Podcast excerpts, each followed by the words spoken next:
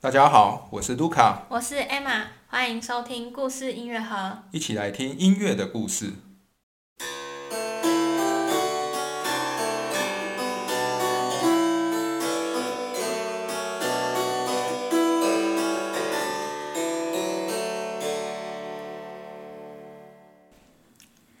今天是巴哈系列第十二集。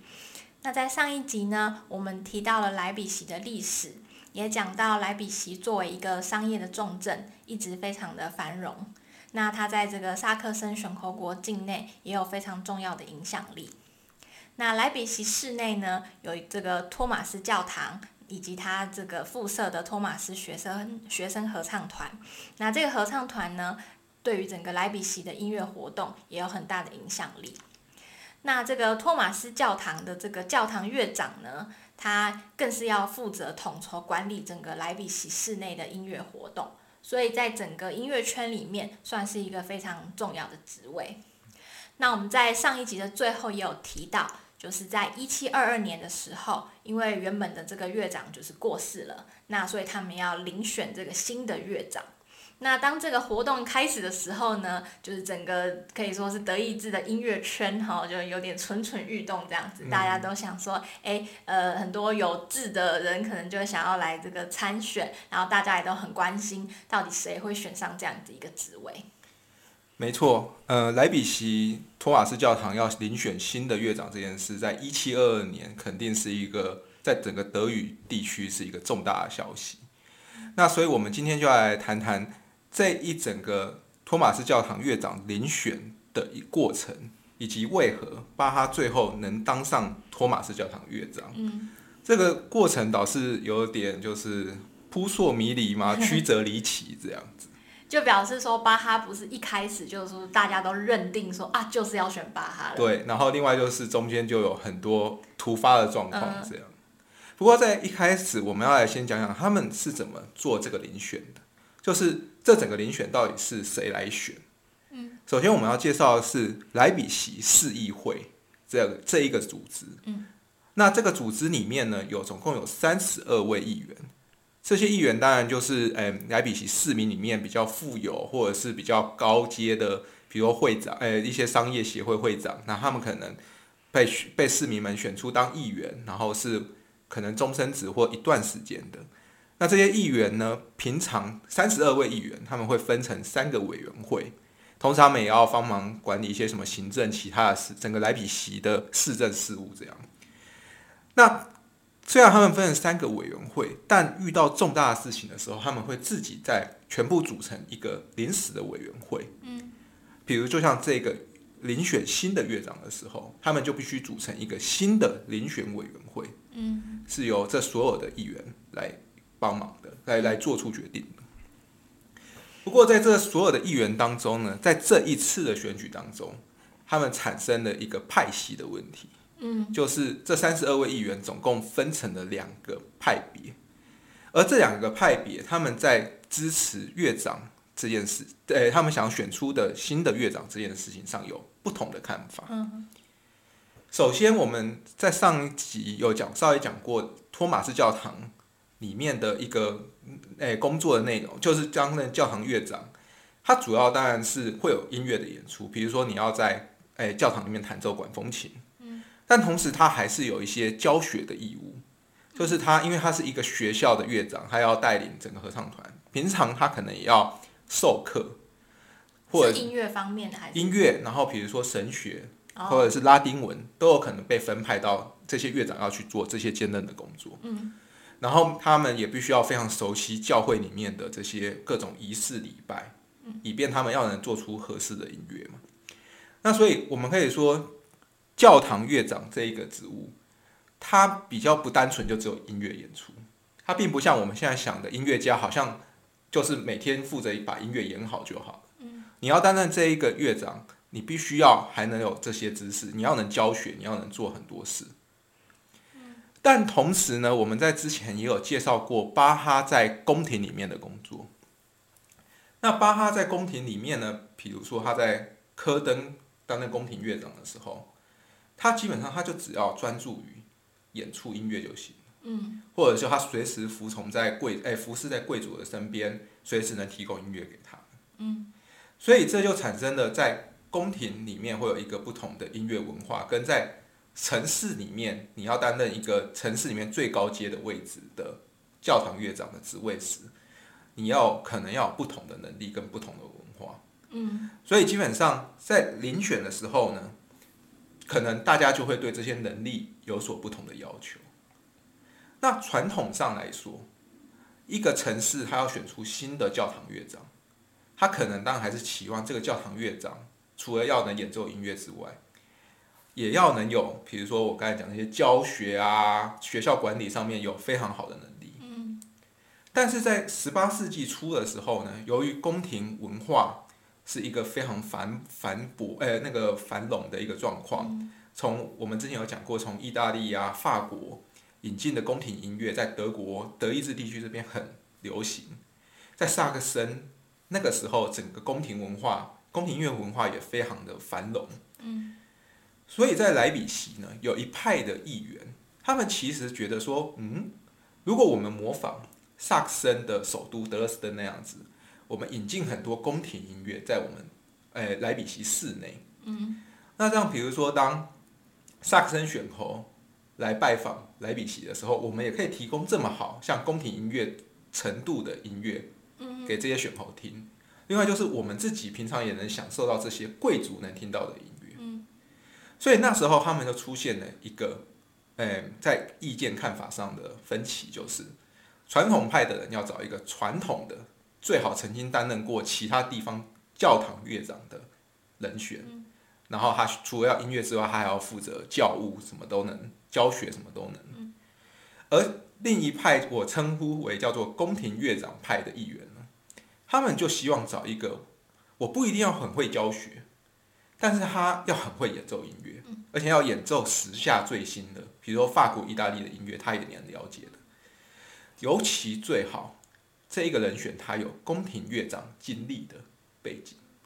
所以听起来就是这个所谓的宫廷乐长派，他们就是比较希望可以专精在音乐的部分，就是把音乐的呃内容搞得更好，然后更就是也就更贴近于宫廷，就是说水准比较高，然后比较精致这样子。那如果是传统派的，他们就觉得这东西也没有很必要，就是我们这个室内的除了音乐以外，还有很多事情要做。那这个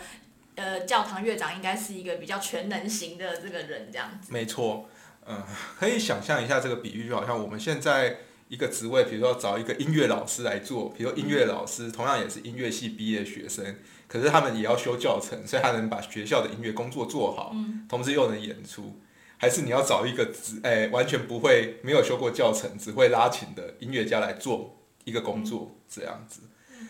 但我们当然一开始讲，毕竟这个职位是叫做教堂乐长，他是托马斯学校哎、托马斯教堂的教堂乐长，他要负责管理学校部分，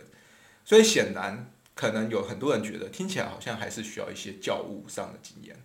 但在当时就是有这样两派的一个人马，他们希望可能我们可以说宫廷乐长派比较像是一个改革派，嗯希望为莱比锡传统的呃音乐活动带入一些新的力量，这样。嗯但总之，我们先知道这样的一个背景，就是莱比锡市议会里面有两派的议员。那遴选的过程是这样子，当然会有人来报名，然后遴选委员们们会排出一个名单，他们希望的入围名单，然后在这入围名单里面呢，他们会邀请他们入围名单的人来莱比锡做一场音乐会演出，嗯，演出他们自己的作品。然后他们跟莱比锡市民一同聆听之后呢，大家可能会多方收集意见，最终由市议会的这些委员们，诶、议员们做出决定选谁。嗯然后选选举完后，你如果当选了，你还要来莱比锡这边参加一个神学与拉丁文考试，嗯就是来证明说你有没有这个能力能胜任。你能考过了，那你就能当。对，好，那我们讲解的这整个背景，就是包含市议会里面的一个市议员不同的诶、派别，对于所谓音乐工作该怎么做，所谓他们想要选选出一个怎么样的莱比锡托马斯教堂乐长的人选。这一个背景，还有我们讲的这个选举过程后呢，我们就开始讲讲这个在一七二二到二三年间，总共大概维持了将近一年的遴选过程是发生了什么回事？听起来很不顺利，所以才拖这么久。没错，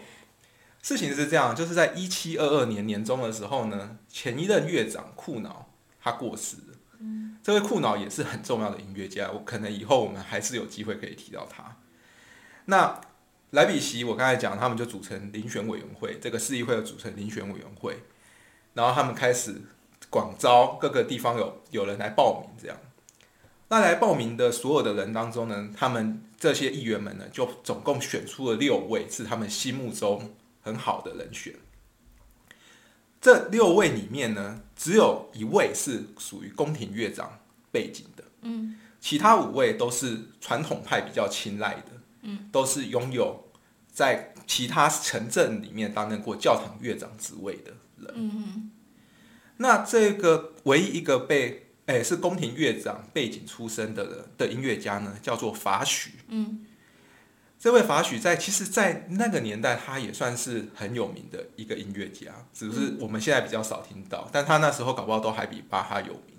有啊，我们现在还是我记得有听过他的音乐，对，在古乐圈还算是有一点名气的人。对，法许。对，那法许他的背景也是蛮厉害，他曾经担任过波西米亚的一位凡爵的宫廷乐长，嗯，以及他当时候一开他在。安哈尔特这个地方担任一个宫廷的宫廷乐长，这样，所以他等于是蛮有他有深厚的宫廷乐长的经验。嗯，而其他五位传统派推举的人选呢，其中一位是非常重要的巴洛克音乐家，那就是泰勒曼。哦，这个大家一定都听过。对对对，泰勒曼呢，他当时候他已经是汉堡市的城市音乐总监了。嗯哼，不过泰勒曼。他是因为他是城市的音乐总监，所以他当然是传统派比较支持。嗯哼。虽然如此，不过泰勒曼在先前他拥有宫廷音乐、宫廷音乐工作的经验。嗯他曾经在埃森纳跟另外一个宫廷两个宫廷担任过宫廷乐长。嗯。所以他等于说在资历上，他不论是传统派还是宫廷乐长派的议员，可能都会支持他。而且。泰勒曼在那时候，他的名声是在德德意志地区算是很响亮的一个音乐家，他可能广受邀请，然后他写了很多曲子，所以他在名气上是所有参选人当中可能最高。而且他跟莱比锡这个地方也有很深的渊源。没错，他最后一个优势就是他是莱比锡大学毕业，他是莱莱比锡大学法律系毕业之后才去从事音乐工作，而且他在。求学期间，就是他在莱比锡念书的期间呢，他为莱比锡组织了一个音乐会社。哦，这种音乐会社就是由市民们跟大学生这些热爱音乐的人组成的一个小的乐团、小的乐队，然后是泰勒曼举，诶，就是诶创起的。哦，而且这个这个呃音乐会是一直到他参选的遴选的这段期间，都还有持续运作。所以由此可知，可以知道说，莱比锡的市民们拥有的对泰勒曼应该会拥有一个非常好的第一印象。嗯对。那看起来就位置就给他啦。当然，其他的几位呃呃那个诶参选人是传统派支持的参选人，也都蛮厉害的。比如说有马德堡教堂乐长来参选，另外当然也有莱比锡当地的，比如说莱比锡市内的一个教堂的管风琴师也有来参选。那再加上刚才我讲的法许，总共这六个人里面，遴选委员要从里面选出一位。嗯，那基本上当时候所有的人都认为泰勒曼应该就会被当就会被遴选出来的。那泰勒曼在一七二二年的时候，他已经受邀来莱比锡举办一场音乐会了，而且就获得了市民们与议员们的一致好评啊。嗯然后过没多久呢，莱比锡就确定。我们决定不选其他人呢，就是泰勒曼了。我们一定要把泰勒曼选到。嗯哼。所以他也确定要聘请泰勒曼，然后回绝其他人的申请。嗯。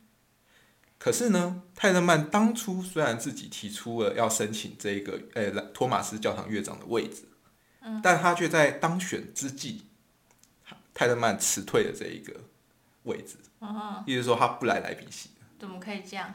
因为他的他。之前他在汉堡担任音乐总监的这个职位呢，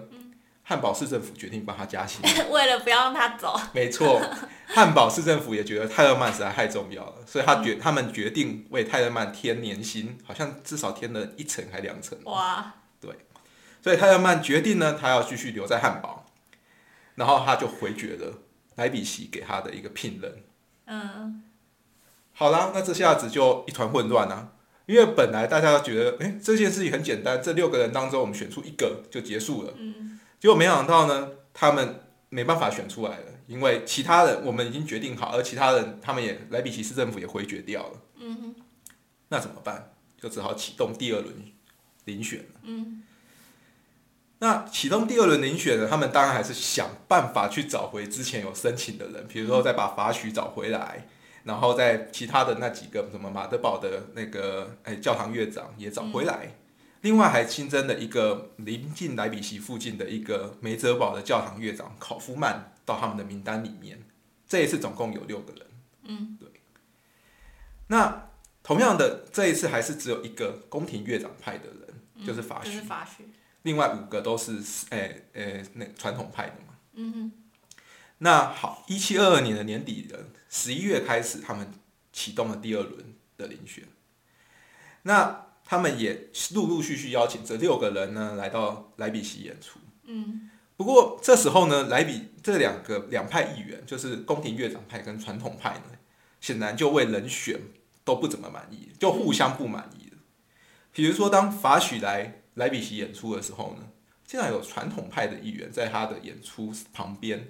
去抗议，嗯，就是法许无法说服传统派的人支持他，可是宫廷乐长派的人也不想选一个只是传统教堂乐长的人，而没有完全没有不像泰勒曼有宫廷乐长的经历的人，嗯，所以这一个第二轮的选举也是一团混乱，最终法许退回他的申请，而其他传统派支持的那些公诶、教堂乐长的人选啊，什么马德堡的乐诶、教堂乐长啊，梅泽堡的教堂乐长，也无法获得另一半议员的支持。嗯，所以第二轮遴选又流流产了，嗯，就只好进入第三轮。好辛苦啊，对到一七二二年十二月底，他们第三轮启动了第三轮的教堂诶、新任乐长的遴选了。这时候呢，他们加入了一个蛮重要的同时代的一个音乐家，叫做格劳普纳。啊，格劳普纳是当时候在法兰克福附近一个叫做达姆斯塔特的地方担任宫廷乐长，他等于也是一个重量级的宫廷乐长背景的音乐家。另外，在第三轮的时候也加入了我们的巴他哈，终于有了，对他总算进入第三轮的名单了。嗯，他是以科登宫廷乐长的身份来遴选、来参选这一次的乐长选举嘛。不过，虽然巴哈已经被放入名单了，但其实接下来的第三轮跟第四轮选举，重点还不是还都不是在巴哈身上，而是在格劳普纳身上。哦，那格劳普纳呢，本来也被很看好，就是传统派跟、宫廷乐长派好像都会有人支持他。嗯，然后，所以他们就在一七二三年年初一月的时候呢，邀了格劳普纳来莱比锡表演了。嗯然后格劳普纳也好像获得了好评，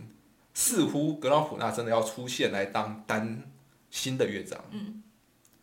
结果格劳普纳也收回他的申请。因为达姆斯塔特那边也不放人呐、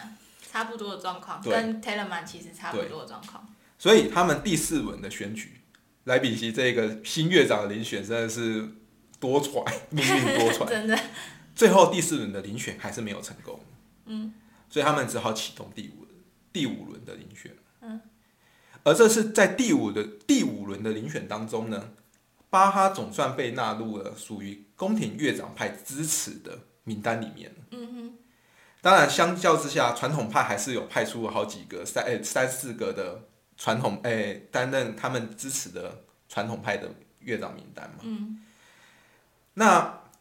可是他们最终总算邀请巴哈来莱比锡进行演出了。嗯，那就是在一七二三年的二月，巴哈受邀至莱比锡举办音乐会，而巴哈为莱比锡呢准备了两首新的清唱剧啊，嗯，分别是 BWV 二十二的清唱剧，标题是耶稣接纳了十二个门徒，以及 BWV 二十三，你是真神与大卫的儿子。嗯，这两首都是教会清唱剧。嗯，其实这些作品都能展现，其实巴哈他自己本身，虽然他在科登担任宫廷乐长，嗯，但是他还是要告诉莱比锡说，我是有能力演出教会的音乐。哦，能我能了解教会的实物这样子。所以这些音乐可能都有对巴哈的遴选有所帮助。嗯。就是被认为说他不是只是一个单纯的宫廷的音乐家。嗯对。那在第五轮的选举当中，也就是巴哈这一轮的选举当中，巴哈其实是蛮幸运的，他受到了一些人的帮助。嗯。首先是我们刚才讲第三、第四轮，然后诶被看好的格劳普纳，他在收回自己的申请之后呢，他反而跟莱比锡市议会推荐巴哈。嗯。格拉普纳是这样子跟市议会讲的，他认为巴哈是一位管风琴上有很强的能力，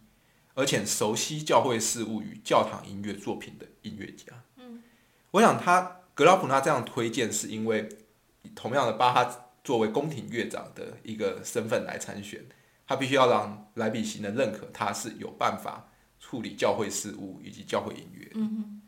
而且格劳普他认为巴哈是一个。他能忠实啊与合适的为信赖他的机构进行服务，嗯，进行表演，比如说为莱比锡。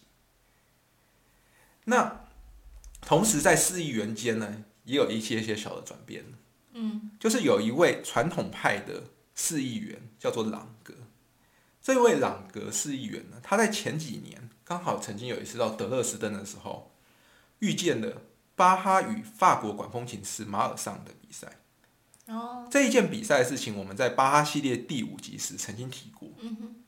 那朗格在这个比赛当中呢，他对巴哈的印象是非常深刻的。嗯所以当他看到宫廷乐长派这边派出了巴哈这个名单后呢，他从传统派转为支持巴哈。哦，他没有支持乐长派，可是他支持巴哈本人。对他没有支持传统派的人提出的一些名单这样子，而且他开始帮忙拉拢一些议员。因为朗格是这整个议会里面非常资深的一位议员，而且同时也有人开始注意到，其实巴哈的家族里面是巴哈是一个音乐家族，嗯，他的诶所有的亲戚，他的亲戚当中大部分也都是从事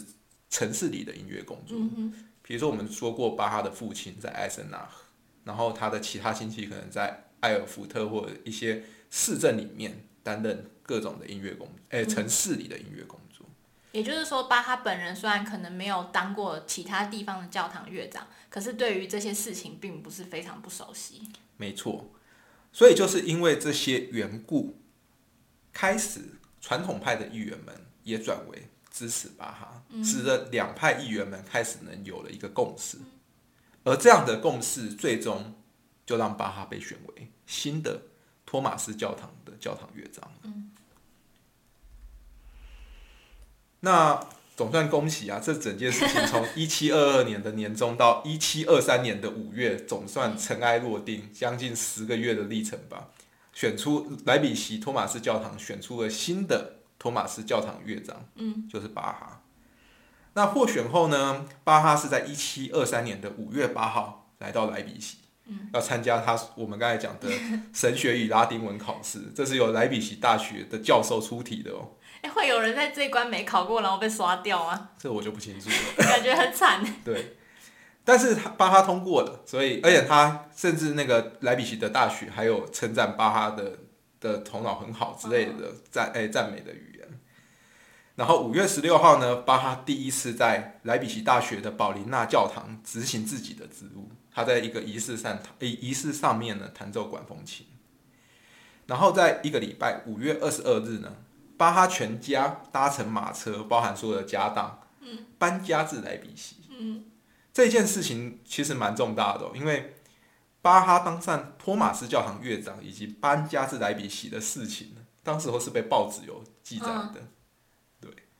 所以其实这一整年下来，可以说那时候在德意志的音乐圈，应该莱比锡乐长遴选的历程应该都是蛮受关注的。嗯，就是进展到怎么样啊，选出人了没啊，应该都是大家都有在注意这个话题的，因为是蛮重要的一个话题。好，那我们花了这一集来讲巴哈整个参加遴选的过程，我们就可知道，首先他绝对不是莱比锡市议会的第一人选，嗯，因为他一直背到第五轮、第三轮才被放进名单，第五轮才被审慎思考要不要选他，而反而像第一轮啊，像泰勒曼什么，显然才是原本莱比锡市议会青睐的人选。嗯，不过最后巴哈能被选出来，当然也是证明他有这个实力。但是巴哈在担任这个职位，他有一个最大的不足，那就是巴哈从未念过大学。哦，所以本来莱比锡托马斯教堂乐长的工作中有一项是要在莱比锡大学里面兼音乐课的。那巴哈就没办法，他就不被允许去做这个兼哎、这个课程，因为这个至少要有大学毕业的人才能去担任。对，因为你你总不能叫念高中的去教大学学生这样子，有点过分。嗯对。那除此之外呢，就是因为毕竟两派议员对巴哈也不是说所有人都那么信任。嗯。比如说传统派议员还可能还是有一些认为他不一定能做得好的。嗯。所以最终莱比锡市议会在跟巴哈签下工作合约的时候呢，他们多要求巴哈要签下一份所谓十四点的承诺。这个承诺里面有各种的一些限制，比如说，我现在可以举一个例子，就是巴哈在未经市议会的允许下，他不能随意离开莱比锡这个城市。嗯哼，这巴哈必须签下，他才能担任。这是那个年代有可能的，就是因为你要去担任一个地方的工作，而那个时候并不像我们现在讲的民主、自由、人权的时代啊，所以这一种要求是有可能被附加在工作契约当中的。嗯哼，那除此之外，还有其他其他十三点，而这些这十四点承诺呢，其实会对巴哈接下来在莱比锡的工作与生活有一些影响，有一些限制。那这会在我们之后的关于巴哈在莱比锡的的一些节目里面，我们会再提到，因为它影响算蛮重大的。那最主要就是我们可以看到，嗯，从一开始的遴选，巴哈其实并不是被视为理所当然的人选，到后来他选上了，那他显然会在接下来的工作当中可能会有一些麻烦或困难。嗯哼，对，那我们之后会在不同的呃单元里面再讲到这些巴哈在莱比锡工作的历程。嗯，不过今天我觉得听了这整个很详细的这个故事，就会觉得哦，巴哈真的是呃，不管是在选的过程中，还是可能接下来要在莱比锡的生活，好像开局都不是非常的顺利这样子。对，非常的辛苦。对对对，然后有很多可能就是呃很多困难的地方都还要等着他去克服，那他也可能会遇到一些呃不是很尽让他满意的一些状况吧。没错。那我们就接下来的节目里面，我想我们都会慢慢的再讲更多就是相关的内容。嗯那我们今天就稍微把这个托马斯教堂乐长遴选的过程跟大家分享，然后讲一讲巴哈是怎么在这当中突破重围，最终当选。真的是杀出重围。对，从 大概有十几名的参选，然后五轮的遴选过程，最终能获得四议员的青睐。对。那下一集我们将会来谈谈巴哈担任托马斯教堂乐长的工作与日常。会从一些他到底他该要面临什么样的工作内容，以及他该怎么生活，这样子来介绍。好，那我们今天的节目就到这边结束，感谢大家的收听，我们下次见，拜拜。拜拜。